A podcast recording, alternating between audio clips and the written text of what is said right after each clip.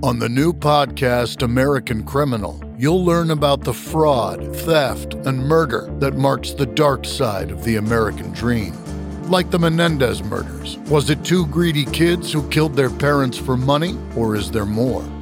Listen to American Criminal wherever you get your podcasts. The Wonder of Bread. This week on the Story Song Podcast.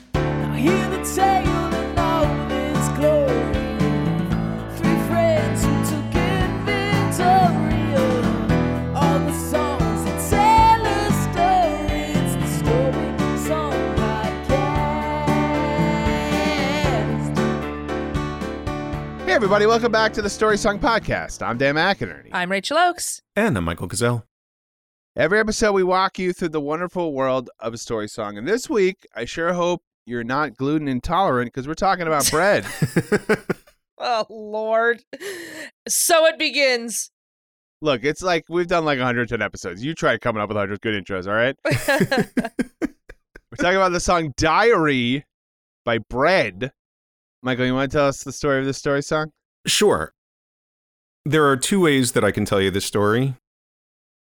So I'm going to do both. Uh, The first way is as follows. So this guy finds a diary under a tree and then he reads it. Hmm. And the contents of the diary indicate to him that the woman he loves is in love with him. oh. And he decides to discuss what he read in her diary with her, and she doesn't react. Mhm. And he's like, oh, well, that's the way she is. But he plans their future together, and then he reads it again.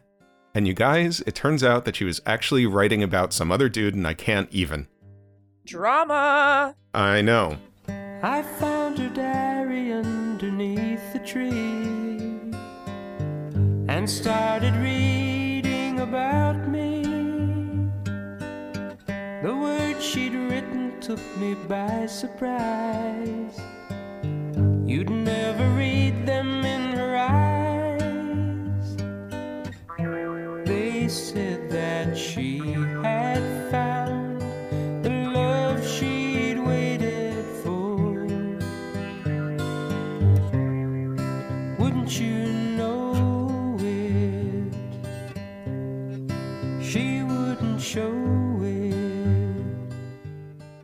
So we're, we're going to start here at the top. Mhm. All right. And then I, I got a couple of I got a couple couple couple, couple, couple of questions to ask. So he says, I found her diary underneath a tree and started reading about me. The words she'd written took me by surprise. You never read them in her eyes. They said that she had found the love she'd waited for. Wouldn't you know it? She wouldn't show it. Okay. So, So, you- Michael, you sort of you sort of answered my first question, Okay. which was that I was not clear if all of these readings were a single reading mhm. or multiple readings of the diary. But you're you're saying it's at least two. He reads it the first time, misinterprets it, and then reads it the second time, I think and so. now it's clear what she's saying. That's how I I read think it. so. I read yeah. it as like a linear kind of. He read it, he went to talk to her. She didn't say anything. So he's like, I'm going to read this again. And he was like, whoops. Okay. Yeah. Um, you know what was weird to me? Mm-hmm. I had to listen to this song a couple of times until I realized he wasn't saying I found your diary underneath a tree and started reading about me. And then he said Mhm. the words she'd written. I you guys, I was trying so hard to make that misheard lyric work. I was like, so you wrote somebody else's diary and they were Right. writing somebody else's words for him. And then I just had to look at the lyrics and I was like, oh, this makes so much more sense. It doesn't make all the sense, but it makes some, it makes more sense. Well, this is a Uh, song that very much benefits, as does everything I think in the world, from proper grammar and punctuation. Mm-hmm. This is a song where commas are to its benefit because there are very long, well-crafted sentences. Like it's not, it's almost not written in verse; it's written in complete sentences. Uh huh. And it also has everything we love. It has like the slight word changes, it has the little details, it has very well crafted sentences, it has heartbreak. No murder, but you know, Mhm. Maybe. Well, You it's don't also know. You don't know what happens afterwards. yeah. Right. Well, I mean, also a uh, a running theme with us is uh, at the center of the song is a uh, completely clueless galoot who um, makes, That's makes some true. very very questionable choices and seems uh, to not be paying attention to what's going on yeah. around him until it's too late. yeah, because Um, it's not like he. So because it's okay. I feel Wait, like I everything hold we say about this song is going to be like, but so wait a minute. Rachel, I'm It's gonna, gonna be that over and over you for again. a sec. I'm gonna I'm gonna stop you for a second. Uh huh. just because I want to I'm going to go let's go through this and I think we'll eventually get to what you're going to say. But the first thing is so let's start with the first line. Yeah. I found her diary underneath a tree. Okay. Why? Why is the diary under is it She's Alice in Wonderland. just is it just sitting on the tree? Well, I feel like at some point there was there was a time when hiding things inside of trees seems like it was a common thing to do. I don't think that's Right? what's happening here. oh wait, But that di- like maybe she's a that squirrel. died out. Yeah, she's a squirrel. This guy's gonna marry a don't- squirrel. maybe, Yeah. maybe. Uh, no, But this this seems like a thing. Like, but come on, in old stories though, it's like, oh, I wrote this in a diary and then I stashed it like under some roots in a tree. We don't do that anymore. Yeah. folks. we're not doing no it, more people. hiding things. No, we're not hiding no, things no, no, in no, trees, No, no, no. around trees. So why is her? Di- so when he says under a tree, does he just mean like She it's hid it next in a to the tree. tree, like under? she hid it in a Did she wishing hide it in well. Well, that's my question: is did she hide it, No. or is it just laying out on the grass? I think she was like Alice in Wonderland. She was reading her book. She was writing her diary, writing in her diary. Right.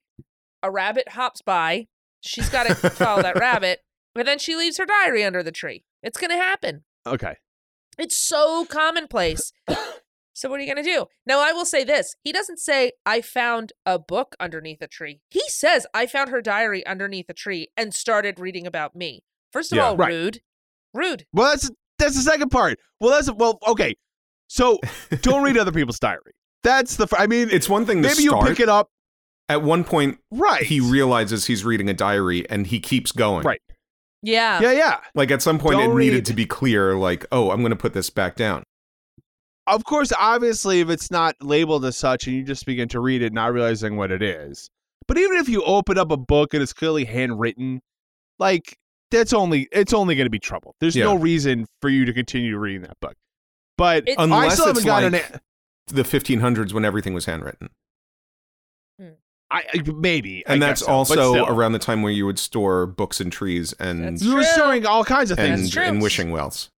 Yeah. Absolutely. Um, but so part of me is like, well, don't read someone's diary. But here's the other half of it. And again, I'm not victim blaming here.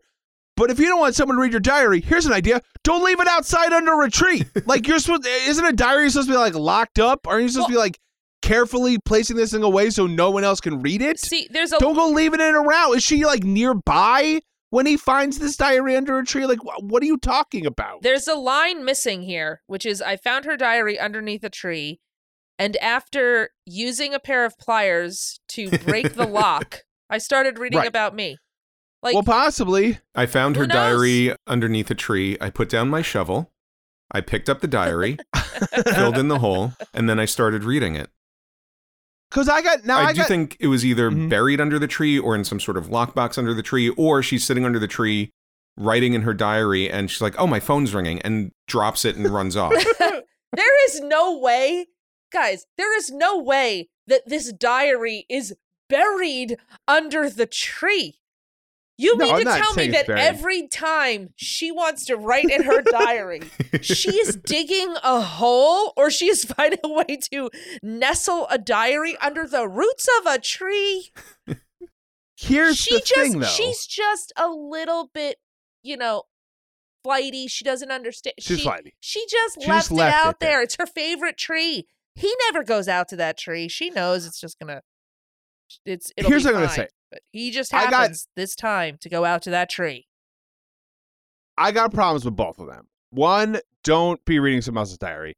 But two, then I feel like I'm talking to my nine year old daughter when I'm like, listen, you leave a book out and it rains on that book. Don't go crying to me. Oh, I yeah. told you not to bring the book outside because you're going to leave it out there. Don't leave, if you're going to bring the book out, you're going to leave it outside. So don't leave the book outside because guess what happens outside? There's rain, there's bugs, there's all kinds of stuff, Mhm. right? So if you're writing your diary, how do you just be like, whoops, I just left it here? Like, I n- n- this is a problem. The other thing I will say is that I feel like the author of this song is also giving this guy an out because if you just find a book under a tree, I mean, I- maybe you'll look at it, right? Again, like Michael said, it's not like I used a nail file to break in the locked uh, drawer of my love's uh, desk and pulled out her diary and started reading it, right? It kind of absolves him a little bit that he just found it under a tree for some reason. But reason. if she just left it under the tree, like maybe the pages are blowing in the wind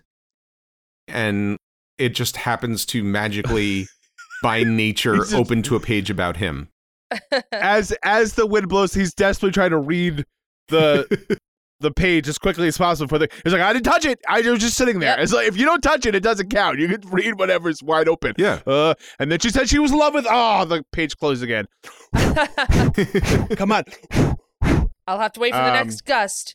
Uh, but we'll see. You know, you you can give him an out of being like, look, it's just been sitting there, but we'll see later on that he's not the he. It's not it's not great for him. It does not look Ben- great for him.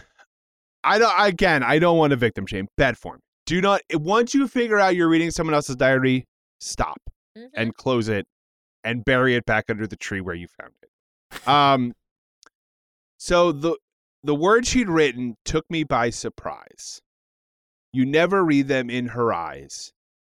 They said she'd found the love she waited for. So I love that she is writing in her own diary, but apparently not using any proper names. Just a lot of easily misinterpreted pronouns, I assume. Mhm. I love him. He's so great. He's the coolest. I'm totally in love with him. Um, I'm assuming this is where the confusion came Yeah. in. I have a um, love, and it's all that I have. Yeah. Yeah. Right or wrong, and he loves me too. Uh, uh, well, this is this is, I think, the first point when Dan you were saying this guy is just oblivious. It's not a great start where it's like, oh, these words she wrote. you'd never know it to look at her that she That's what I'm loved me. You would never know it, but I guess she does. I have to trust the written word. Right. Yeah. The- I don't think it should be a total surprise Yeah, yeah. if you were the outcome- love of her life. Well, that's what I'm. s- But that's what I'm saying. He's saying he's surprised. Yeah, Because she's saying how much she loves a certain someone that Yeah. he interprets as as himself. But then the the rest of the song is how she shows him zero affection. right, right. She shows no outward sign that Yeah. she's in love with him. Right. And yet somehow he is surprised at the end of the song when it turns out that she's not in love with him. Yeah. So I'm just saying, you know, like maybe put it together faster. When you're like, "Hey, I read in that book that uh you it says that you love me." What's that, dummy?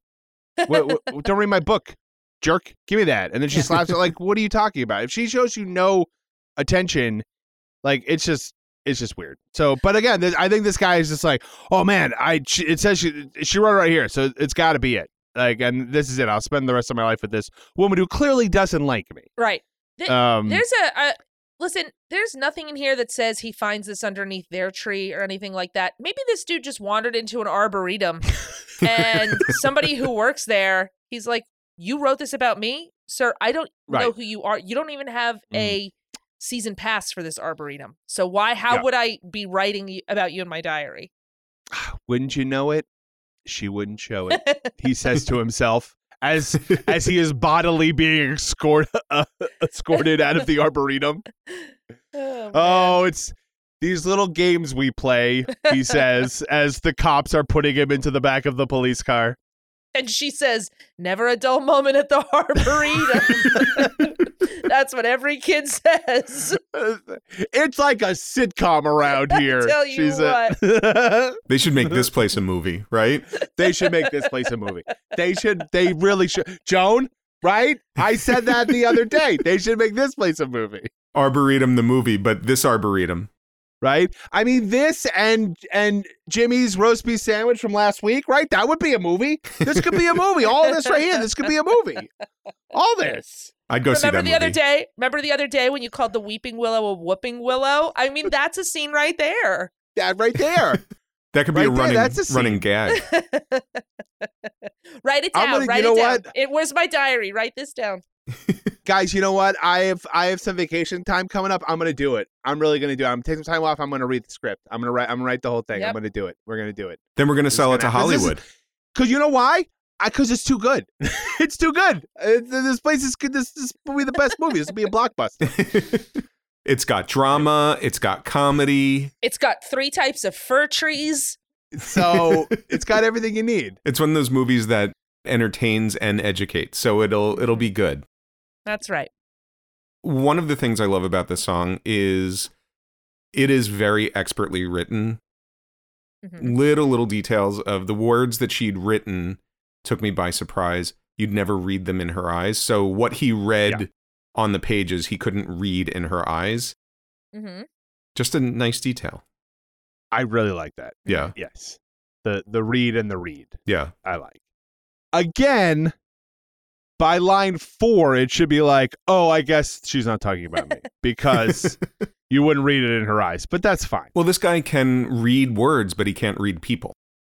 Mm, Maybe he's Mm. face blind. Yeah. Think about that. But you feel bad now, huh? yeah, now you feel like a real jerk, Michael. I don't know why, Michael. that was not pointed to Michael. Just whoever's judging this man. Oh, well, I'm sorry, Rachel. I I'm face blind, so I can't. I thought I thought we were judging Michael.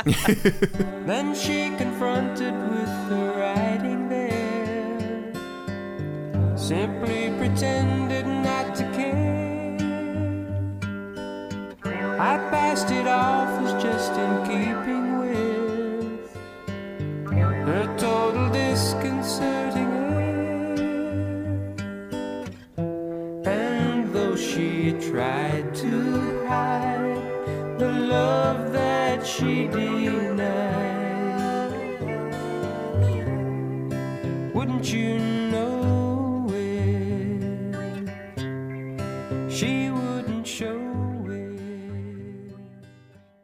Here's the deal, mm-hmm. everybody. You read somebody's diary bad, but if you do happen to do that, number one thing I would say, don't tell them. no, just that put you it did back. it. Just don't say it. Why would you? The next thing he says is, well, by the way, I read your diary. Oh, and you don't love me? I, who violated your trust by reading your diary and I'm now telling you about it? Yeah, weird. she never says that she doesn't love him. She just is completely quiet. She doesn't say anything. Or she outwardly does not care, and his interpretation is she's pretending not to care. What he's interpreting her complete disinterest in him Yes. is like a strong stoic nature. Yeah. Mm-hmm. Because he says she simply pretended not to care. And to which I would say, let's take out the word pretended there, buddy. Yeah. I think she just simply does not care Yeah. about you at all. I mean, what could she possibly have said when she was confronted with the writing? So he went up to her and said, I, I see what you wrote about me. Is she just silent? Right. Or is she, I mean, or is, or is she, here's the other, uh, the other way to, to play this is, or is she so stunned that he found it and that she's caught, which we'll Mm. find out later, that she doesn't know what to say. So he takes that as her, oh, she's just so bashful about, and so like she's embarrassed that I found out how she feels about me. Because there's no way he was like, oh, look, you said that you love me and you never tell me you love me. And she goes, it's not about you. And he's like, okay. you know, she must have not said anything. And he took that as, oh, she's pretending not to care because that's just how she is because she has not said one word to me in three years. this diary is about my boyfriend Joseph. you that oh, she's pretending not to care. Oh, Do you cute. know you know that I'm engaged, right? And I write in my diary every day about how much I'm in love with my fiance. Oh, I brushed it off as her disconcerting air. like, He's right here. Sir, you need to leave Oh, the man. arboretum. this is a movie. This is amazing. See, he's here again. It's the diary guy. This this this is the climax right here. This would be the climax of the movie. Maybe after he found the diary, he because he says he confronted her with the writing, which Mhm. is a Mhm. real weird word choice. yes. Maybe confronting her with it was just like bringing her the book and being like, "Oh, hey, I found this," and she's like, "Oh, thank you," and he's like, "Uh, so what you wrote in there?" And she's like, "Great." Yeah. Not about you. I don't know. Yep. I don't know when you started calling me Joseph. My name's Topher, but okay. Weird nickname. um, or or it could be that he just says, you know, I found this out back, and and gives her kind of like a, you know, you know, but she doesn't pay any attention to him, so she's just like, oh, thanks. Yeah. And he's like, she pretended not to care, but she she knew I read it, and I Yeah. I know how she feels about me. I guess so, but he says confronted with the writing there. I'm almost sort of imagining him him being like, "You act like you don't love me, Mhm. but I found your diary and I read that you do." But let me Right? let me give you Exhibit A, these blown up diary pages that I'm Right. gonna put on an easel. So it's almost like a gotcha, but then she's like, "Nah, nah, mm, nah, yeah, thank you Yes. for giving me my book back." Look at the dates on these pages. 1822. Sir, this is a ghost diary. Wait, I'm sorry. It's a diary owned by a ghost, or the diary died, and it's now a ghost. That's See, right. This is why no one. this is why no one loves you because you can't just. It is Can't you shut unclear which of those two things, but this is a haunted arboretum. so simply pretend not to care. I passed it off as just keeping with her total, total disconcerting air. Guy. Guy. Quick, but quick, but quick question: Is that is that how the word disconcerting is used? Have I been using it wrong this whole? time? I thought disconcerting was like confusing. No, I Well, think it's does- well- concerning. Concerning. But Uh, That also doesn't make any sense though, does it? The, I I was very confused by this whole this whole verse. Um and especially that line. I pass it off as just in keeping with her total disconcerting air. Oh, It's is like this- so- unsettling. right. Dictionary.com says causing one to feel unsettled. but why so- is she all why is she unsettled? Is this going to turn She's into a not. horror movie? It's her air he's that, uns- that's disconcerting to him. or disconcerting to to others. Yeah, he feels unsettled because of Yes. her lack of emotion. That's what I'm saying. If Right. you are feeling a disconcerted air with somebody you are living with, Mhm. that's the beginning of a horror movie. Right. She might be a psycho. Who knows? I mean, maybe she is. We don't find out that much about her. yeah, that's right. Where should I put your diary? Just over there on the table next to the hatchet. And as I go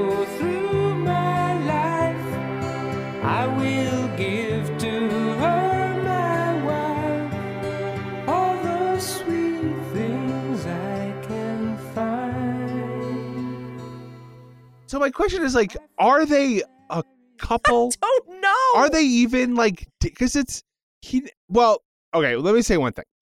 And as I go through my life, I will give to her, my wife, my wife, all the sweet things, all the sweet things I can find. Still works. Okay. Um. That joke has not lost a step. No. Still as fresh and Not funny me. as it was. but you got to get it like a- out of nowhere. It's just got to come. Right. You, you can't. Don't hit it hard. Just, just, just let it, let it go. Um. What you said just before you said this line, Dan, is my question. Are they even in a relationship, or is this all in his head? But when he says, I will give to her my wife, is that his projected fantasy of the future, or are they in fact married? No, that's how I read it. I think it's his projected fantasy. That's how I read it. I think yeah, he's projected looking to the future. I think he. Okay. I don't even know necessarily that he starts off in love with her. I mean, maybe that's that's part of it. He finds the diary.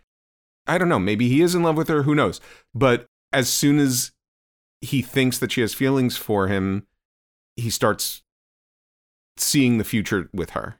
Okay, but are they together? Let's decide right now. Are they together? I don't think so. Okay. I don't think so either. I think he has feelings for her, and I think the diary confirms that the feelings are returned. So I I here's here's why I don't think that they're in a relationship because it would say something like um she like sh- this is not not how it goes but she doesn't show it anymore or Right. there have there would have if they were in a relationship there would have to be some love that was lost or that had settled like the pina colada song you know what i mean that it they lost a beat There's some sort of a revelation to Yeah. him seeing this diary where it's like he he never knew that she felt that way. Yep. And if they were together, there there would have been some at least some connection.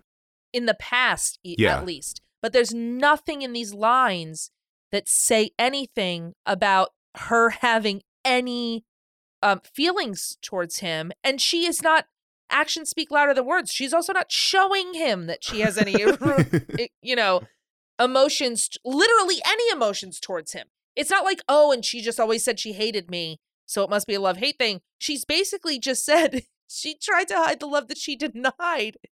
Like do you love me i absolutely do not love you sir I do not love you. please No. parking is four dollars move along Arboretum closes at five.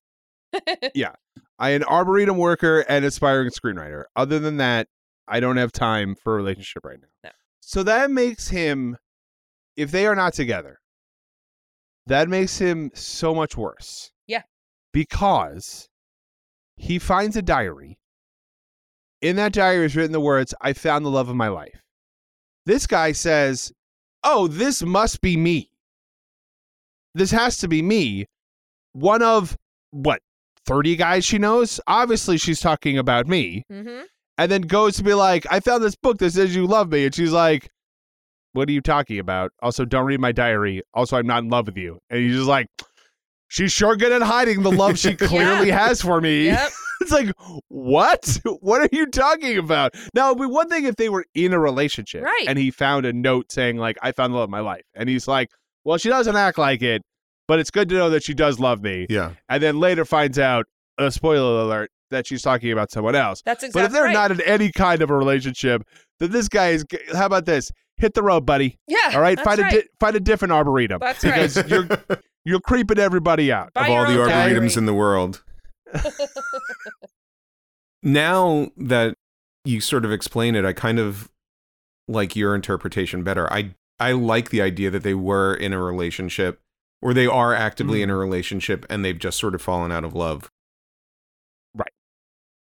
There's something nice and slightly more tragic uh, about him not knowing where he stands with her and this diary confirming her feelings for him uh-huh only for it to turn out that it's not him her husband that she's talking about there's nothing in the words that say it. There's nothing that says it that she has any feelings for him. Or e- ever, ever, I should say that she ever had any right. feelings There's no for line him. of like she she's now cold. Like This you know what, what I I'm mean? Like saying. but i kind of like that interpretation It's it's a it's a perfectly fine interpretation that I do not buy. It is it's very it is it's very nice and it is it's true, but uh, I I just can't get myself there. Michael, that is a great interpretation that's very stupid. It's clearly No. not Listen, the right one. maybe I'm giving off a disconcerting air, but I no, and I'm not saying I'm not saying that it's a wrong interpretation. What I'm saying is I cannot myself get there. The more I read it, the more I think it's the opposite. I mean, this guy goes around reading people's diaries. So it is not a big leap to say he is, you know, missing a couple of other social signals that he right, should not right. some lines he should not be crossing. if he like reads some random woman's diary, it's like, hey, by the way, I read your diary. I'm glad you love me. By the way, uh, you're my wife someday. So anyway, here's your book back or whatever. I feel like there must have been some context clues that would at least make him think that she was talking about him.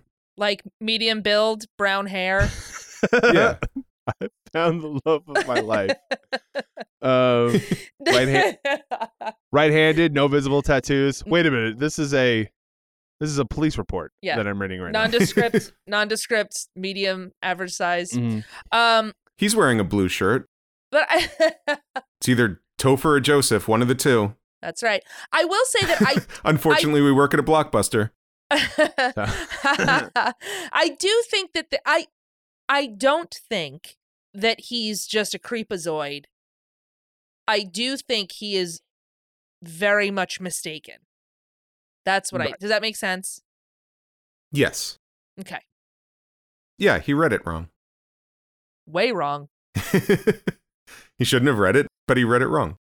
Before we move on, I, I do want to say, like, when I was talking about this song benefiting from um, correct punctuation, this is one of the lines I am 100% talking about. Because when you listen to the song, you really have to think about, as I go through my life, I will give to her my wife. hmm All the sweet things. Right. Like, it sounds. It sounds like a bunch of sentence fragments, and like he he's Well- giving her his wife. It's Yes. Well, this also like the the writer of this song likes to put words in the wrong order. Um cuz there's then she confronted with the writing there simply pretended not to care, hmm right? Um so there's sort of like four breaks that you need to understand are happening in order to correctly interpret that sentence. And say they're all like perfectly grammatically correct. They're just I'm not saying they I'm read just better saying, in a novel than Right, they're less right. confusing in a novel than in a song. But also like there's a simpler way to say that. That's not saying it's the right way to say it, but on both of these there's a simpler way to convey what you're trying to say. The language is so sort of elevated. Maybe it is about a time in the past. hmm It's a very like the music is is sort of like a a, a very simple arrangement where it's largely acoustic guitar and it it's got a, a very romantic feel to it. So maybe this this is putting it in a time and a place. It's just like those stories where it's like, you know, I didn't love him and then he wrote me a letter and I I read the letter 50 times and I fell in love with him and then he got back from Right. the war 3 years later and I was in love with him over a letter and you're like read that and you're like, "Hey dummy, someday we'll have Tinder." So you feel like we got our system's much better than reading a letter. With a letter. Oh, man. Who has Man, time? Who so has time to write a dumb. letter? Who's Ah, got time? You can swipe. Unbelievable. You- now you can swipe. This line that we just talked about is is sort of the break in the song and it Mhm. almost becomes two songs right. because the first part and the second part or at least two acts of the same song the first part and the second part have the same structure and the song itself doesn't really have a chorus except for maybe the wouldn't you know it line it's almost like you could fold the song in half and it's like a mirror image but but a really sad mirror image I found her diary underneath the tree and started reading about me. The words began to stick and tears to flow. Her meaning now is clear to see. The love she'd waited for was someone else,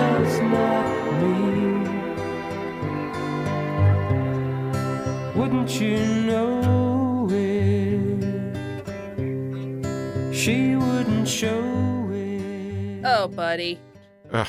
Uh, Topher. It's tough. It's tough, buddy. Sometimes it's tough. that is so sad i mean come on It's also so Topher. It's so Topher. yeah We all love Topher, but come on. This is the most this is classic Topher. Classic Topher. Right? The movie about the Arboretum is actually going to be called That's So Topher. so this is the th- this is the point.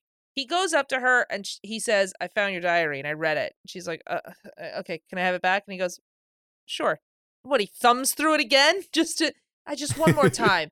and then he realizes Here's my question. I now I have a problem. I I have a serious problem with her. Did she leave that damn diary under that tree again? I think she did. she leave the, Did she leave it out again? She left it out again it's the diary tree. under the same tree. It's the diary tree. The arboretum map leads you right to the diary tree. It's right there. I don't know what it is in Latin, but it is definitely, you know, trius or diarrheus, not diarrheus. It sounds so Diarrheus. Oh, Joe, we gotta clean up. The diarrhea's tree is uh well, you know what it does. It's all over the place. I'm not cleaning it up. I cleaned it up last time. Get in get the mop, get in there. I'm writing Act Two. I can't clean it up right now. oh, but believe me, there's a lot about this pooping tree in this. this is a movie. This is a movie. This thing. um This tree is our likable character. You leave a diary outside once. Shame on you. you leave a diary outside under a tree twice. You just can't do that. That's what I- I'm so trying to say. Like that's that's really not bad. gonna do that anymore. Now he reads the same passage, I assume, right? Understands that all those I'm in love with him, the him is not referring to this guy, it's referring to Mhm. someone else. Yeah, he starts putting the story together like why she has such a total disconcerting air. Total disconcerting air. Not Yeah, even like yeah. a little bit, not even from time to time. Right. Slightly Total disconcerting Not a air. s- not a somewhat disconcerting. error. yeah. Yeah. A total and complete disconcerting air. So he starts putting things together. This is another line that I love, and it shows just how well crafted this song is. The words began to stick and tears to flow. Normally, when you're talking about poetry or, or something like the words flow, but it's it's the sadness that's flowing because the words are sticking and finally making sense and Yeah. he's getting it and they hurt. So the love she waited for was someone else, not me. So he's like, well, well, I will say this. This is starting to make a lot more sense. Like why she was calling me Joseph when my name is Topher. Yeah. That now is a lot clearer. It's like, wait a minute, I was reading this upside down. Makes so much more sense now, and I do not like it.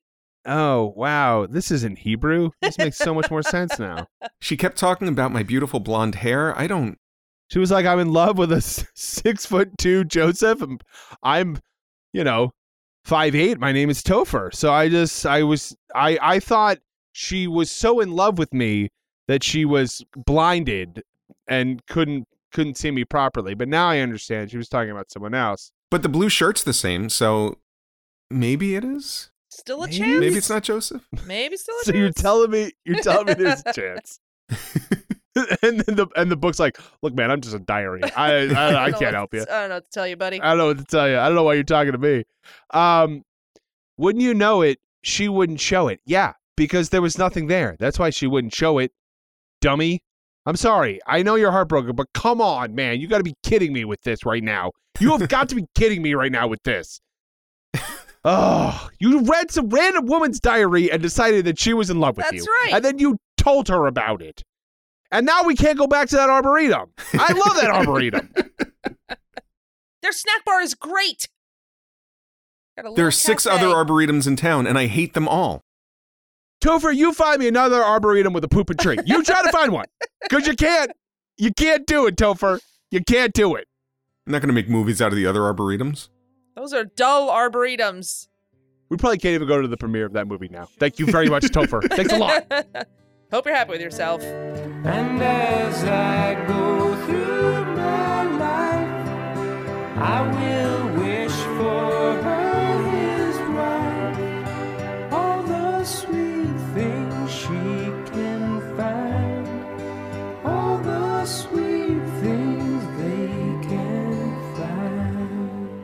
There is no chance in God's green earth that this man does not now stalk this couple for the remainder of his life.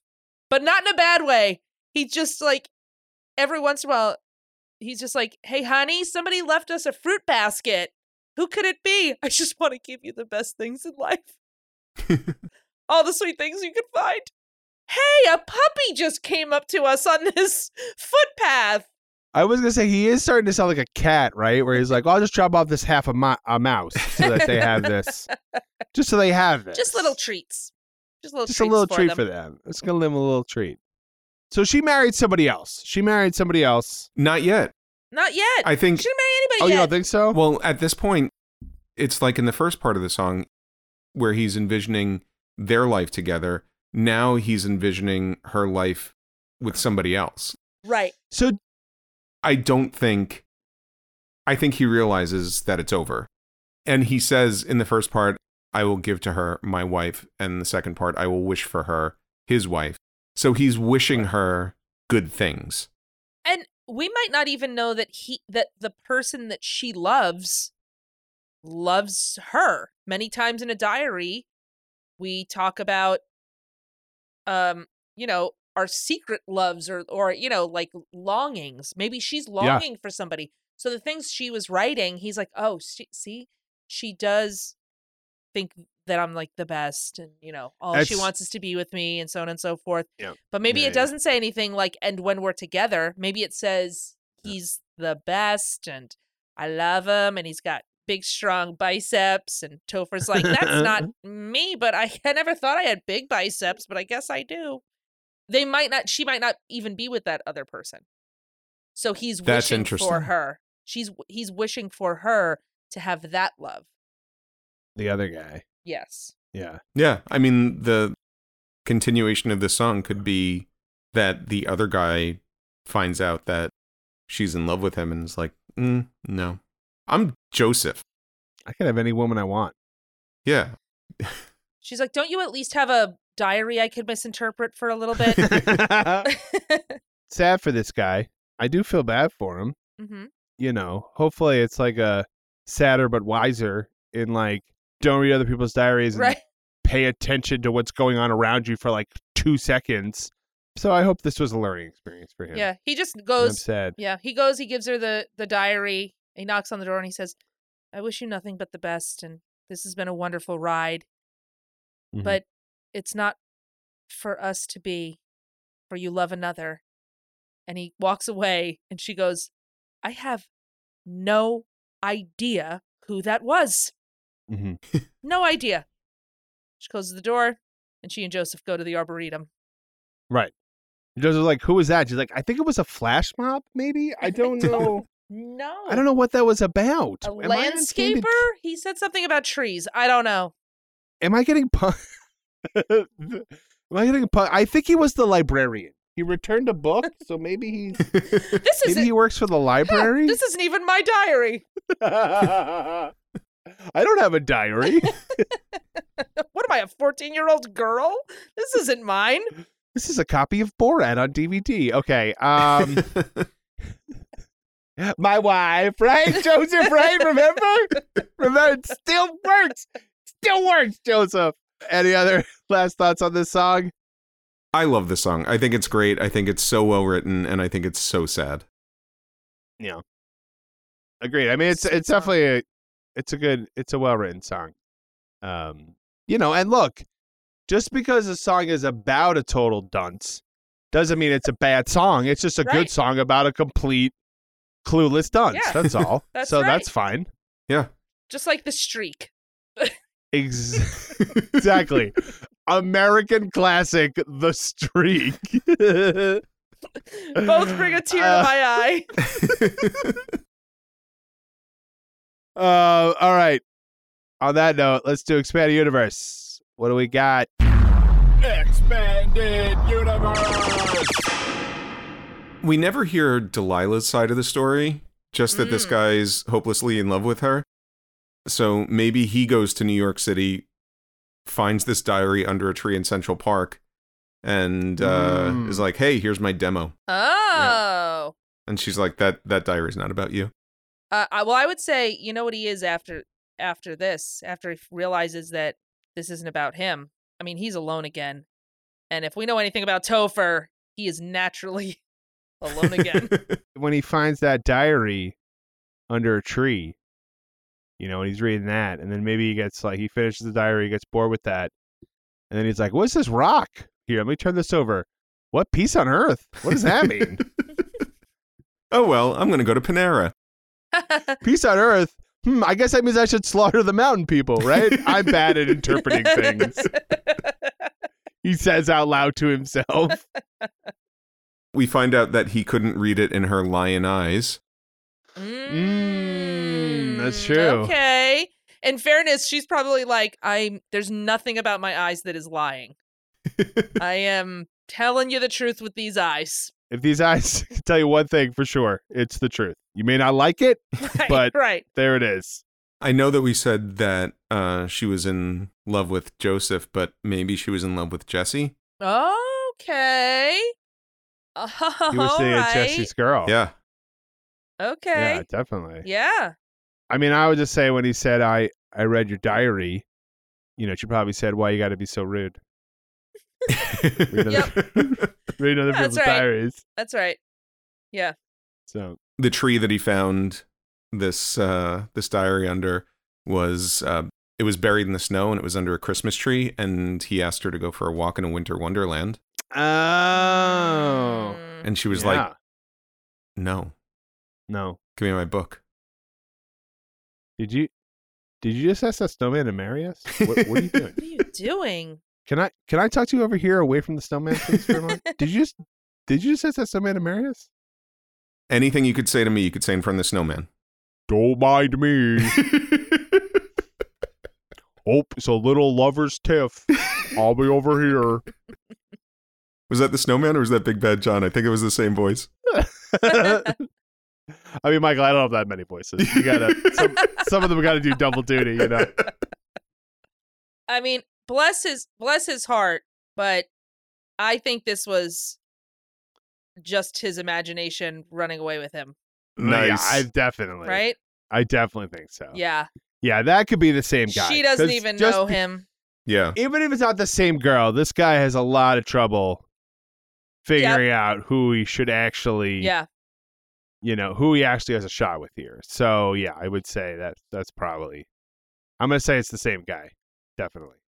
I think um, someday in the future they'll meet again in a taxi, and uh, it'll be awkward. Mm, Real awkward. yeah. Except that she probably will not remember him. Yeah. That's true. She probably have no idea who he is. She said, "How are you, Harry?" And he said, "My name is Topher." it's just like I, I knew it was something like that. You weren't even close. Yeah, it's um, yeah, it's it's the the address is on the note right there. Yeah, you could just I'm gonna- Just, just try, please. just try, please. I mean, you know, when he said I read your diary and she just didn't care, he said, "Don't you want me?" Yeah. Um, Don't, uh, don't you want me? There's definitely a song by a contest winner that could probably help him out right about now. Oh, yeah. Oh Mm. yeah. Yeah, he's got to turn on. That's I mean that's the thing. In the, in this in the st- story song expanded universe, you got a little heartbreak. You got to turn on the pearl. Mhm. Gotta turn on Just let Pearl. it- Just let it wash. Just let it wash over you. You know what I mean? So Yeah. I will say uh, that he's so vain, he probably thinks this diary's about him.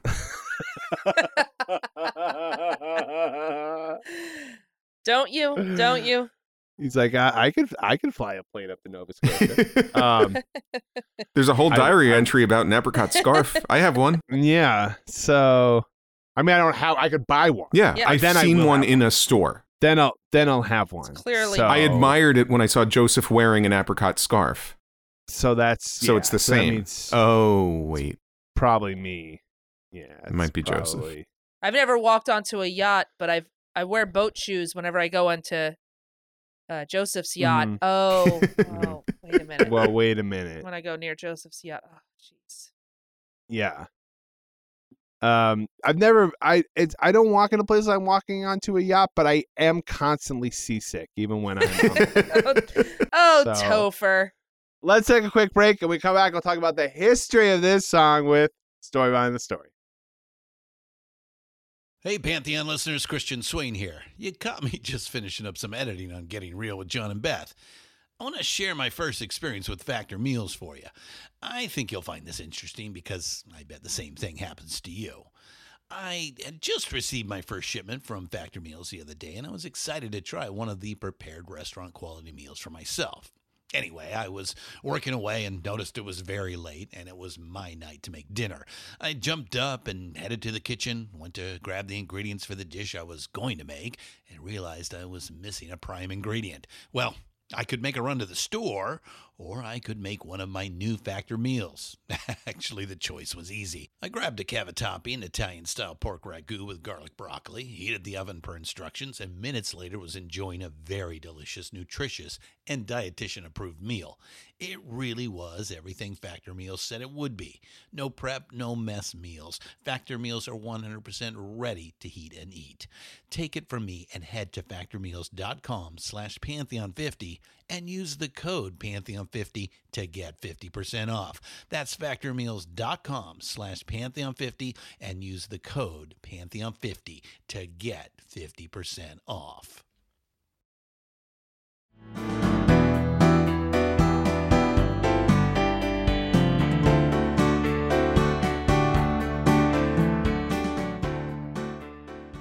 All right, we're back. It's time for a story behind the story. How did this story come to be? Michael, please tell us the story behind the story. But before you do that, I do want to say one thing. Mhm. Okay. Um, well, just that I'm very interested because I don't know. I don't know anything. I mean, I mean, I don't know anything about bread. I was going to say that right there. And bread to me was always, you know, to call him the enemy is harsh. I mean, real harsh. Because look, there's soft rock, right?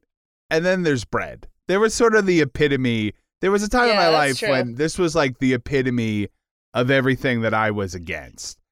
And even just the name, well, you're a big Atkins right. guy, so like, but I'm just saying, it's like the most the bland, like both both what it means in reality and also just the word bread. It just doesn't sound very exciting.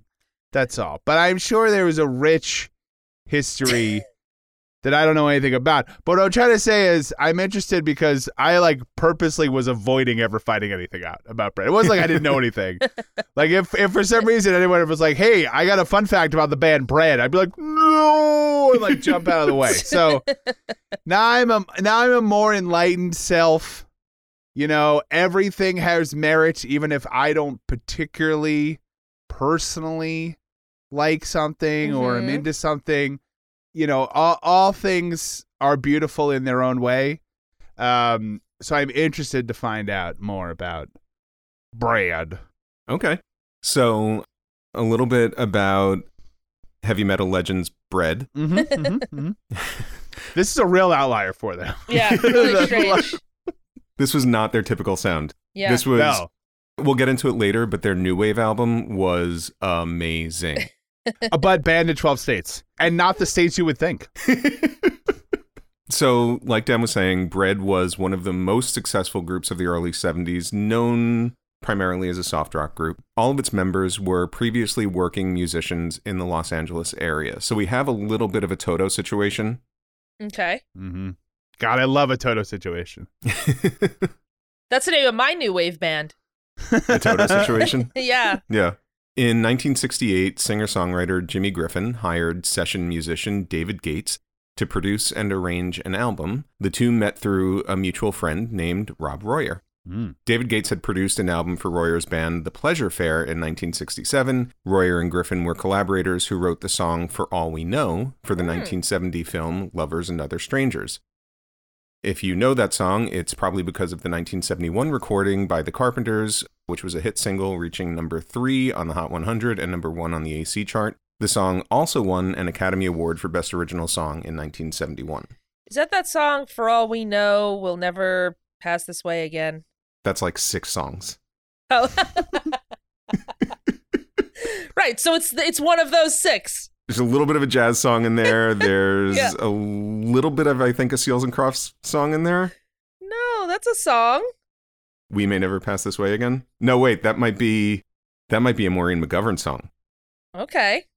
So well, then you- I you've don't got know a lot this. going on there. Then I'm sure I know this song, but And she played Edith, right? On yes. All the Family? Yep, Did I have Maureen. that right? Yeah, that's no, that's her sister. That's her sister. Okay, got it. Got Yeah. it. Got it. That's Yeah. not even close because that was Maureen McGovern who sang the morning after from the Poseidon Adventure, actress and singer. You're thinking Maureen Stapleton Uh-huh. and Jean Stapleton who played Edith on All in the Family. So Okay. you got the Maureen's right. Uh huh. And they all together sang For All We Know, We May Never Yes. Pass This Way Again. Yeah. Got it. I think we cleared it up. You can move on, Michael. Yeah. Thanks. People Thanks tune into for the show for its accuracy. I mean, cleared it up is one way to describe what just happened. Sure. so the point of that whole thing was Jimmy Griffin and Robb Royer both had sort of an established writing career. David Gates had a, an established career. They were all kind of established musicians. Um, I don't think any of them were super famous, although two of them won an Academy Award. Um, David Gates and Jimmy Griffin originally decided to start the band, and they brought in Robb Royer. They signed with Elektra Records and named themselves Bread. Now, where does bread come from? You might be asking. Well, let me tell you. Bread has been a staple food around the world throughout recorded history, and Sure. although today there are more varieties than ever, its most basic ingredients are just flour and water. Mm, Mm-hmm. yep. Okay. That's beautiful. Just like the music of bread. you guys, I'm just being silly. Oh, Okay. yo. Naming the band Bread was a little bit of an I Love Lamp situation. They were trying to think of a name and were stuck in traffic behind a Wonder Bread truck, and that's the end of the story. I will say, just real quick, here's two better names for a band than Bread uh, Wonder and Truck. The end. yeah, but for a soft rock band, are you going to name them like Truck? Well, that's the thing. I mean, they are so well named. Like there is it you're getting exactly what you expect. When you hear that there's a band called Bread and then you play the song Diary, you're like, "Yeah, that's exactly what I thought I was going to get." Yep. And I got exactly that. I so wasn't. It's not can- even bread and butter. It's this is just bread. can't even be mad. But um yeah. But what's interesting is that this is our second song that has a backstory involving a bread truck. It's true. That's true. So if it wasn't for those bread trucks, we wouldn't have a show, you guys. That's right. I mean, we'd It's have, important. we'd be we'd have two less episodes. But let's get let's go on. Look, it's a staple food around the world, and it's a staple food I mean, for this sure. show. If, admittedly, if bread didn't exist, then the world would be very different. I, Yes. I'll give you that. So, I um, We all have a plate of toast every time we record. That's No. right. That's why our mouths are so dry. So, using session musicians Jim Gordon and Ron Edgar on percussion, they released their self titled debut album, Bread, Mhm. in September of 1969. The cover features the three members of the band on paper money, which is another meaning of bread. oh, Mm. okay, little wordplay there. Yeah, a little bit. the album peaked at number 127 on the Hot 100. Hmm. After the release of their debut album, so it did something, just not a lot. Can I ask a question? usually, when we're like, you know, there's usually like a huge struggle for like a band to get like signed to a major label like Elektra. Was it just because they won an Oscar that they were like, all right, you guys are in, like you get you get you get the one album. I don't know. I'm sure that didn't hurt. I think Elektra Mhm. was fairly new at the time, and I think they were among the first pop bands that they had signed. Mm. So that Okay. could have helped. They're just taking a chance because they were a Yeah. new label. But I mean, the members of the group had Yeah, well, they had they had done. I mean, they had written an Academy Award winning song, so Yeah. that at least gets you in the door. Hopefully, get you in the meeting. Yeah, least. especially if you bring that Oscar with you to every meeting and just like put it on the desk, like, oh, I just this is this nothing, nothing. We I'd do like this to all talk the about time. some of our songs. Does that say world's greatest teacher? You know, we don't need to talk about this right now. There's a price tag from Spencer Gift on it. After the release of their debut album, Mike Botts was added as a permanent drummer. Their second album, On the Waters, was released in July of 1970, and that was their breakthrough. It peaked at number 12 on the album chart. Mm-hmm. On the Waters included the single Make It With You, which went to number one on the Hot 100. that song is so 1970. It's it's really it's really amazing. And if you're wondering what this song is leading to, I wanna make it with you. You can definitely envision putting the eight track in and just Mhm. driving around in a giant car. Shag carpeting and beads everywhere. Yeah. so after the success of Make It With You, they released It Don't Matter to Me, which was a song from their first album. It was released as a single during the second album era in a new version. That song went to number 10 on the Hot 100 and number 2 on the Adult Contemporary chart. Their next album, Manna, was released in March 1971. So these albums are coming out really quickly. Yeah. Like one a year, right? Yeah. Or less than a year, yeah. Yeah. About like eight months between, nine months. So this was March 1971. That album went to number 21 on the album chart, and the single If went to number four on the Hot 100, number one on the Billboard Adult mm. Contemporary chart, and number one on the AC chart in Canada.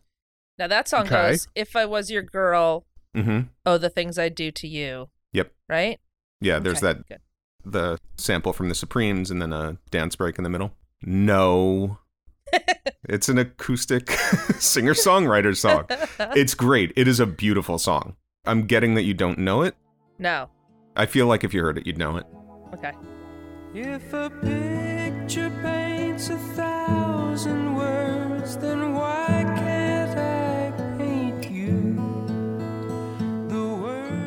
You might not know the bread version. You are probably much more familiar with the cover by Telly Savalas. Oh, sure. Yeah, his spoken word cover. Yeah, that's right. Kojak covered bread. It's amazing. There's a music video. Yes. and the music video is if you thought uh, the song "Make It With You" was the epitome of 1970, you need to see this video. It is Telly Savalas in like a smoking jacket, like some sort of velvet jacket, smoking a cigarette. I don't think that there's a shirt under that jacket, but there's definitely like gold chains. There's a green screen of a woman just sort of like staring at him and then into the camera and like kind of looking sad and she doesn't really know where to stare after a while and I think Dan's watching it as we Okay. speak. Okay, it's amazing. So, yeah. So Telly, here's the thing. So you know what they're sort of doing is you know the the school picture where there's like you Yep. you're you from like the torso up and then there's like your face is like really big Yeah. like next to it. So he's he's singing to her, except she is a giant who's clearly like green screened in, right? So Mhm. but it's like a close up of her face. But like Michael's saying, I mean, this is not gonna be anything to the audience, but she is kind of like, I'm not. Should I look at the camera? I don't. Should I look over here? I don't know where to look. And then like she's just on camera for like two straight minutes. So it's only getting worse, but she's just kind of like, Am I what am I where do I look? Do I look over here? Do I look over there? Like Oh now she's looking down. She doesn't know what to do. She literally doesn't know what to do. this is amazing. The Oh early my 70s, especially in terms of of like music performance uh and like music videos, like I mean obviously before MTV, but any sort of promotional music film didn't know how to edit.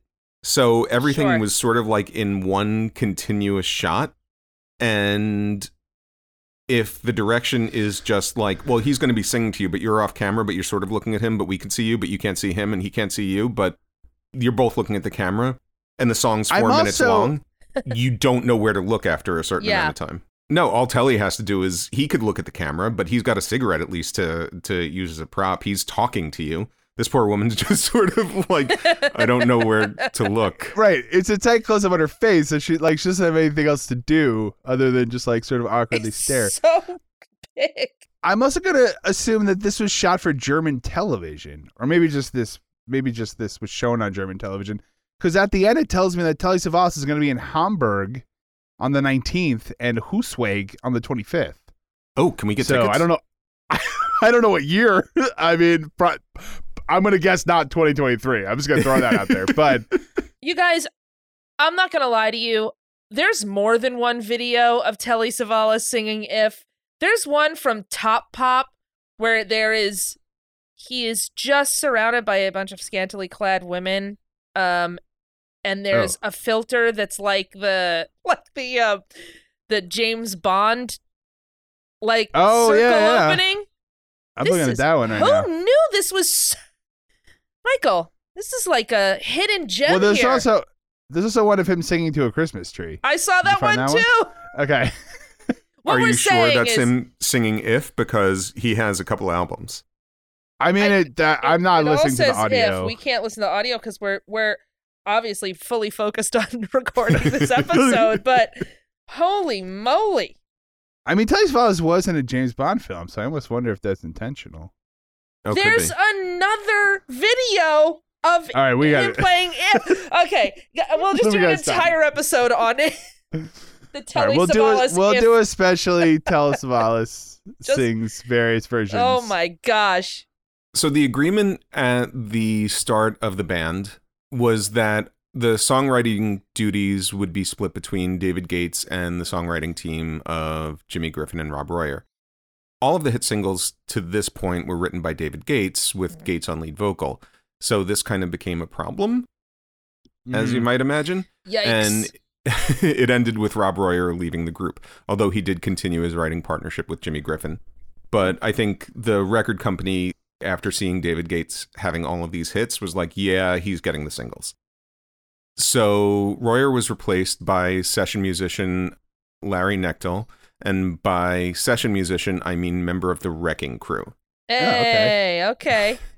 Just some of Larry Knechtel's credits include Mr. Tambourine Man by the Byrds, Stony End by Barbra Streisand, If I Can Dream by Elvis Presley. He played on Pet Sounds. He worked with artists including Nancy Sinatra, Cher, Glen Campbell, Neil Diamond, Joan Baez, Helen Reddy, and Dolly Parton, which are just a few of the artists he worked with. Oh, and by the way, he won a Grammy Award for playing piano on Bridge Over Troubled Water. Whoa, that's a great piano part. Yeah. he brought a little expertise to the group.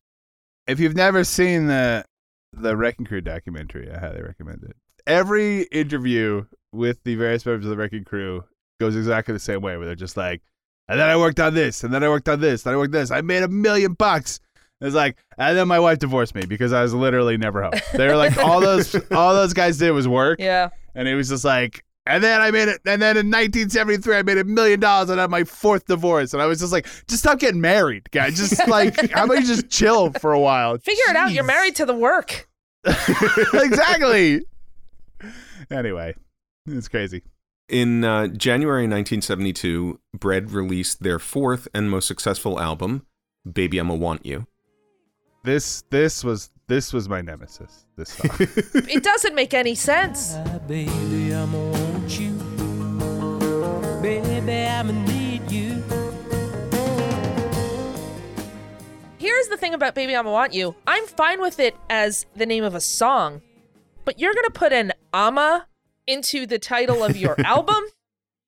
I think the single was released before the album, and I think the single was huge, and they were just like, "Let's call it Baby I'ma Want You." That's that's how people talk, right? right, that's true. And they're like, oh. I love Bread. I think Baby I'ma Want You is a great song, but it's a weird song. Yeah. Baby I'ma Want You is is a weird line, and he says it 40 times throughout the song, but it's fine. That was their most successful album. The album went to number three in the US, number nine in the UK, and number 23 in Australia. It included the singles Mother Freedom, Baby I'ma Want You, which went to number three on the Hot 100 and number one on the AC chart.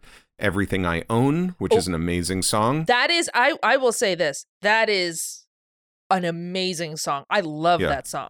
That's that- such a great song. That first line of the chorus when that comes in. I would give everything I own. Uh yes, but just the way like it it's there's a change in in Yeah. the way that it's sung and it uh, it's very good. Yeah, it's an amazing song. That went to number five on the Hot 100 and number three on the Adult Contemporary chart. Another single from that album, mm-hmm. Diary. Oh, what's that song about? Well, let me tell you. So this guy, no, This Telly Savalas. That's the only thing I care about right now. he sort of speaks his way through it. Just like a giant head reading a diary. Oh. ah. Mm. It's actually just a close up of the tree that he finds a diary under behind him. So Diary is it almost seems like among these other huge songs, like Baby I'ma Want You is huge. Everything I Own was huge.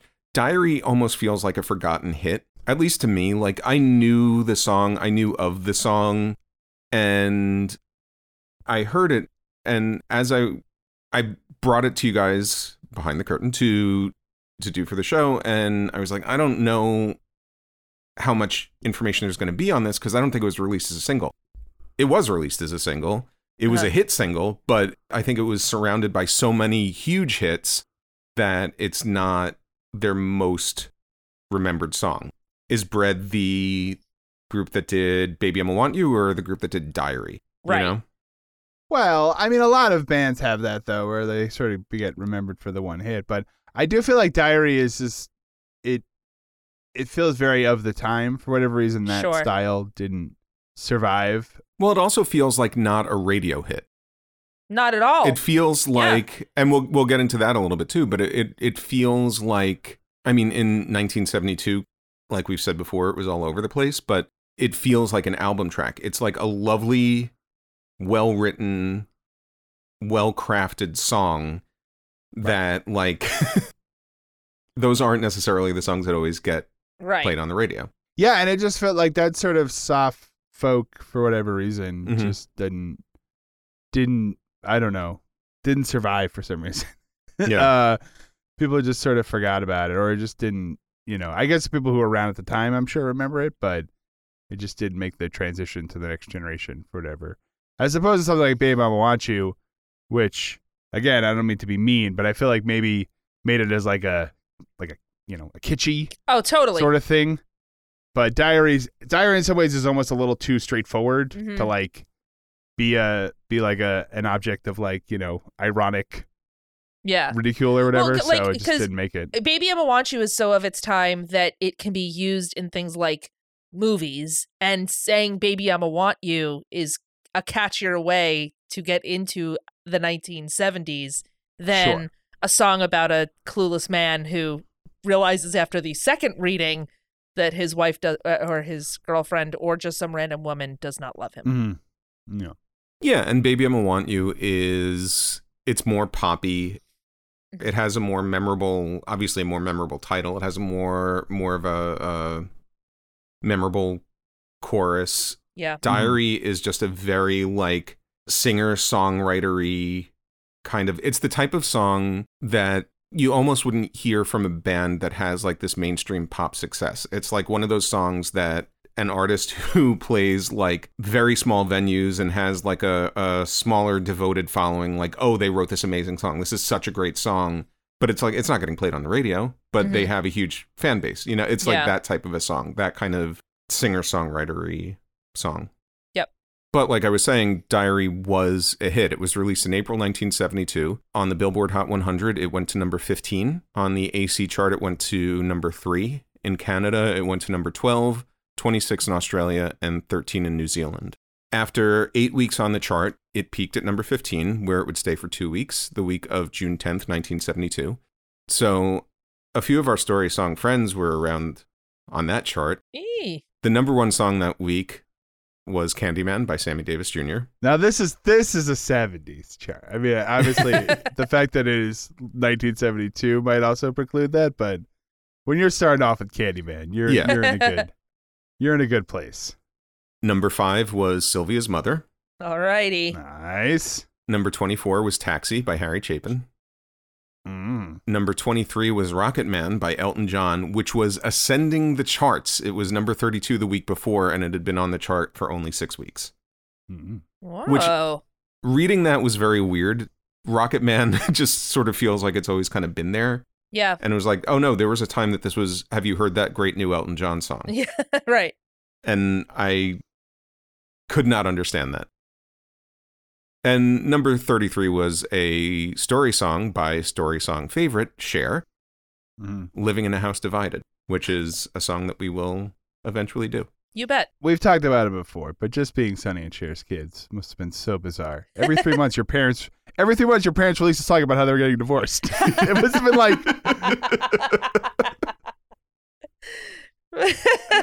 you, you'd be like on your way to school. It'd be like sit down, kids would come on. You'd be like, I gotta hear this again. I was there when it happened. Now I gotta hear the musical version Oh, of it. Man. Oh God! Does their couples therapist have anything to say about this? Yeah, they said put it in a song. God. I don't think you were supposed to record and then release that song. Do you understand, Mom? It was supposed to be uh, therapeutic. oh my God! I didn't want to hear Casey Kasem counting it down. Anyway, So far, uh, David Gates had a pretty impressive track record for writing hits. In an interview with Gary James on ClassicBands.com, when asked about identifying which songs would be hits, Gates said, quote, Nine out of ten times my gut instincts are right. Diary fooled me. I didn't think it was a commercial hit record. I thought it was a gorgeous, intimate little ballad, and it never occurred to me it would be a top 40 song, which it ended up being. Hmm. So, everything we just said. Mm, yeah. I mean, it doesn't sound uh, like I said. It, it sounds like an album track. I don't know Yeah. how to define that, but it sounds like an album track. And Yeah. you know, thank thank you, David, for giving us the the band didn't believe in it. We need We always need we that. need we need one every time, Mhm. and you have provided it. So thank you. Somebody's got to not believe in it. That's a story song staple. somebody in the band has to not believe in it so that we as a podcast can believe in it for them. I mean, Right. sometimes Or it's the like- sometimes it's the uh, it's the label that doesn't Mhm. believe in it, and that gives us a different a different slant on it. But you know, we Sure. need somebody to not believe in it. If everybody's like, Right. "This is a go," then we're like, "Well, what are we supposed to do with this?" We need an underdog. We need likable characters. That's right. Exactly. Well, and it's someone needs to not believe in it, so we can smugly tell them they're wrong from the future. Yeah. Um, That's right. Yep. Yeah. yeah, we know better because we live in the future. We know what happened, and it was a hit. David Gates, how could you be fooled by Diary? In discussing the song and its twist ending, American songwriter said, quote, It's the kind of thing that's a little easier to pull off in a movie when there are a couple of hours to set the surprise up. It's a much tougher task in a song, but Gates pulls it off while still delivering a resonant story of unrequited love. They go on to say, maybe it is just an intimate little song masquerading as a hit single, but what's certain is that Gates and Bread manage an impressive feat with Diary. It's an expertly constructed book of love that hides the heartbreak waiting in the final pages. Hmm. Yeah. Side note Gates and Bread, great name for a bakery. Great name for a bakery. So if if David Gates doesn't already have a bakery that's just called Gates and Bread, you should really get on it. I can really franchise a puppy like that. Well, it's a bakery and fence store. Yeah, that's right. It's right next to Fountains of Wayne. In 1973, the band broke up. oh, Hmm. well then. Gates told ClassicBands.com, quote, We'd been together five years, set goals, achieved those goals. We'd all come from pretty strong backgrounds, and everybody wanted to go back to what they were doing before the group. I believe groups are temporary arrangements anyway. They're not marriages, they're only temporary to last anywhere from 2 to 15 years or whatever you think is appropriate. Some just hang on longer than others, either because there's nothing else they'd like to do, or economics are involved, or whatever reasons. It's pretty tough to get four or five people to stay together year after year and not have any change in personnel and not get fatigued with the whole routine. Yeah. So that leads me to uh, you better sit down. I do- kids. I was gonna say, no, I do love when they're like, we we we we set out some goals, and then we achieved those goals, and then so we stopped, Yes. and it's like hard to argue with that. Like, Yeah. Yeah. okay, man, if you say so, like, sure, go go right ahead. Then it's Yeah. also weird how they were like, you know, they were working session musicians, and they were kind of like, we want to go back to that. We want to go back Yeah. to like playing piano on Bridge O- Over Troubled Water or whatever. Yeah. Well, I also this just whole band yeah, stuff's a lot of work. I like the idea that the band is like project based. That they're they're just like, well, we're gonna just go ahead Right. and do this one project for a s- certain amount of time, and then and then move on, whatever that project is to them. You know, it might be an Alan Parsons based project. Who knows? Sure. But it's also, but but seriously, it's it when you think about it, you could have it like this is our life, like somebody like Aerosmith or even um like Gladys Knight and the Pips that were together for forever. You know, they're you know they're not all playing instruments in in the same way. Uh, though I consider snapping and clapping and spinning around instrumental, but but they there it's it almost has like a it, a different vibe to it. You know, Aerosmith went through a lot of like ups and downs and ups and downs, right? Bread just achieved a goal and decided they were going to move on with their lives. We said sort of the same thing when we were talking about Wham. They had only envisioned it as a temporary project. They sort of reached the goals that they wanted with that band, and their next step was George Michael wanted to become George Michael, and Andrew Ridgeley was like, I did what I wanted to do. Yeah. I'm gonna just now do what I want to do out of the spotlight. I'm to buy a house and paint watercolors. Yeah, there's something admirable about that. Yeah. They reunited in 1976 and released the album Lost Without Your Love, which included two hit singles. They toured briefly, this time without Griffin, but since Gates and Griffin were co owners of the name Bread, they couldn't continue to record or perform under the name. Hmm. The band went their separate ways, solo careers, working in different facets of the music industry. Most notably, David Gates wrote and recorded the song Goodbye Girl from the 1977 film adaptation of the Neil Simon play The Goodbye Girl. The song went to number 15 on the Hot 100, number 3 on the AC chart. Jimmy Griffin and Mike Bott sadly both passed away in 2005. Larry Knechtel passed away in 2009. Robb Royer is a Nashville songwriter. David Gates is retired. There was an article I read that just said he is enjoying his retirement. Like, great. Terrific. Again. Love That's it. awesome. Love it.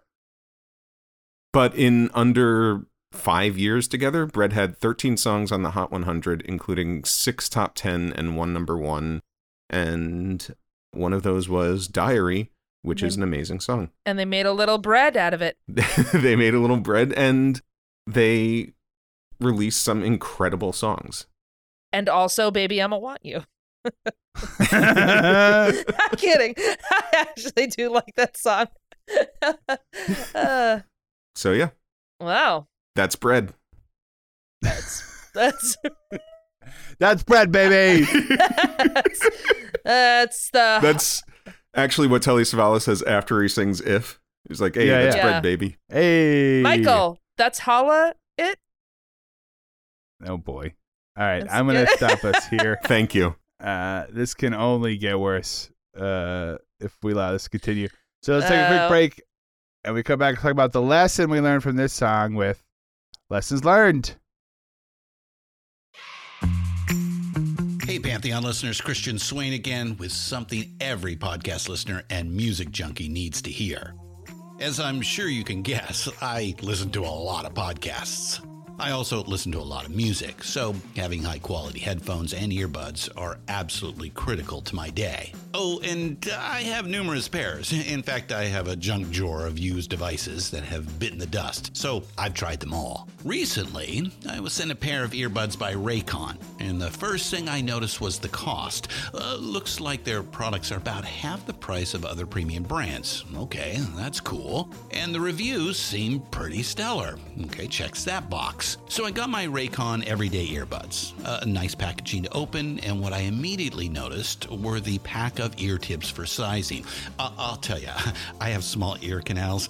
Uh, I know a flaw. So to see choices for the best fit, uh, especially while exercising, oh yeah. And yes, they were immediately comfortable. Sound quality was great too. Plus, I have three EQ options that I love because I like more bass in my music and less in the podcasts. Eight hours of playtime for the battery is great as well. Surround sound, noise canceling, and awareness mode all included. I think I'm in business, and I just realized I've had them in all day. Like I said, super comfortable. Go to buyraycon.com slash pantheon today to get 20% off your Raycon order plus free shipping. That's right, you'll get 20% off and free shipping at buyraycon.com slash pantheon.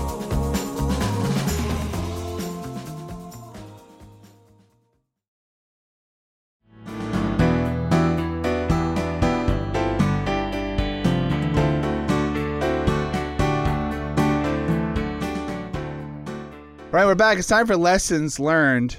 What lesson we learned from this song? Michael, let's start with you. What lessons you learned from Diary? I learned if you happen to stumble upon somebody's diary and you decide to read it, Mhm. the Story Song Podcast does not advocate reading other people's diaries. Mhm. if you happen to, and there's any sort of ambiguity as to who the person who is doing the writing is talking about, if they're like saying that they're madly in love with somebody, just go in there and write your name. Mhm. Mm, Just cross out anything that that's sort of questionable and just write Sure. your name. And eventually they'll be like, oh, I guess I'm talking about him. yeah. Right. Smart. Smart. Like I don't remember writing that, but I, it's there. Just like I'm not in love with you. Well, it says right here in your diary that you are. Well, I guess I, I mean can't argue that. It's right there in the diary. All right, This- fair enough. Clearly says Topher in my handwriting. Mhm. Well, I guess what I'm trying to say is, um, yes, I do. I will marry you. I you may now you may now kiss the bride. Um, everyone knows when you hear the love of your life say those beautiful words. I stand corrected. I guess I am in love with you. So, guys, like, look, obviously, I'm a serial entrepreneur. I, I am constantly coming up with new business ideas. And um, I just got two words for you tree lockers. Now, look, here's the thing you're in the woods, Mm, you need to store something somewhere, but where are you going to do it, right? You go over to a tree, there's a little locker in there, you put in your credit card. All right, we all take Apple Pay open up the little door, put stuff in there, and then. But here's the good thing: a little lock. Because guess what trees don't have, right? And this is an evolutionary mistake. I think we all agree: no locks, no locks in the tree. So if you put Stuff. something in a tree, anybody can pull that out and read it. Yeah. So, um, you know, if you if I'm looking for a couple of angel investors, tree lockers. That's all I'm going to say. Um, you know how to get in contact with Yeah. me if you guys, you know, if if anyone's looking to invest. Smart. Uh, but this is gonna be this is gonna be this is gonna be the next big thing. This is um, this is Twitter, but for trees and lockers. um, so let's you guys should get on that Smart. uh, as quick as you can. Dan's company is called Boo Radley's Tree Lockers. Uh, Rachel, what'd you learn? Well, mine is uh, similar to yours, Daniel. But I'm gonna say what I'm gonna say is if you are uh, someone who happens to leave their innermost secrets just Mhm. out and about in an arboretum somewhere, you really want a solid lock, and preferably you want two-step verification. You want to be able to, you know, you want a thumbprint Mhm, and then mhm, it goes to mhm. your phone and then you have to put in an ID or a code or something. Yep. Cuz you don't know what random person is walking into that arboretum and picking up your diary. Would you like this Okay. diary to text you a code? Yes, please. yes, please. yes. Would you like this tree to send a code to your phone? The tree can call you, the tree can text you, or the tree can send you an email. I'm mm. going to genuinely tell you the truth. I don't know how to answer that. I, I don't know. I, I don't have an answer for you. I'm just going to walk away because I genuinely don't know what to say right now. So, oh no, wait, hold on. I just got a text on my phone from a tree. So, okay. All right. Well, thank you guys so much for listening to the Story Song Podcast. Come on back. We do this every other. We do this. Yeah, we do this every other week. There's every episode. If you could follow us on the socials like Instagram, Twitter, and Facebook, that would be great. And if you leave us a five star review on Apple Podcasts or wherever you get your podcasts, we would certainly appreciate it, and we'll read it on the show. Come back next episode for another great story song. I'm Dan McInerney. I'm Rachel Oakes. and I'm Michael Gazelle. We'll talk to you guys then. Thanks for listening, and goodbye. Bye. Bye.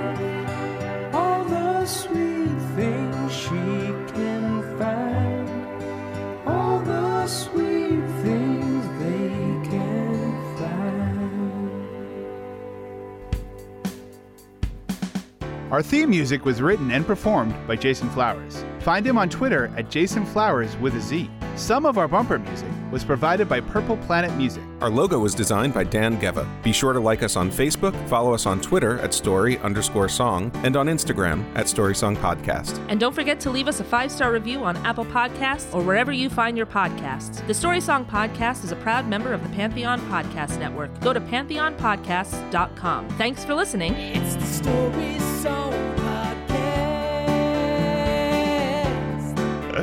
Songs that made the hit parade. For all we know, the Poseidon. We've got it, man. We are the Carpenters. we We got And it. it was We a got hit. it, everybody. It won an Academy Award. Well, that I mean, that's why they were so famous. Because at the end of At the end of every one of their songs, they sang "We Are the Carpenters," so people knew who they were.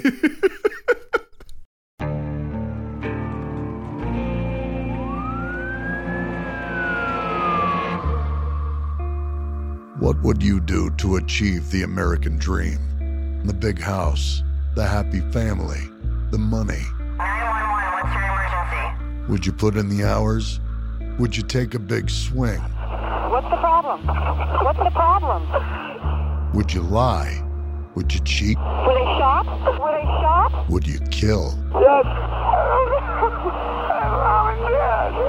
My mom is right there. From Airship, the studio behind American Scandal, comes a new true crime history podcast.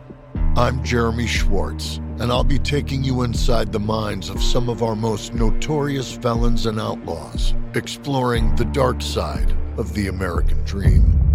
In my new show, American Criminal, you'll meet the picture perfect brothers who killed their parents, the thief who stole babies, the crypto king who siphoned off billions, and plenty more. From assassins and gangsters to killers and con artists. Whatever the case, whoever the criminal, you don't know the full story. Until now. Don't miss the debut season of American Criminal, The Menendez Brothers, beginning February 29th. Listen wherever you get your podcasts, or to get early ad free access to the entire season first, plus hundreds of other ad free history podcast episodes, subscribe at IntoHistory.com.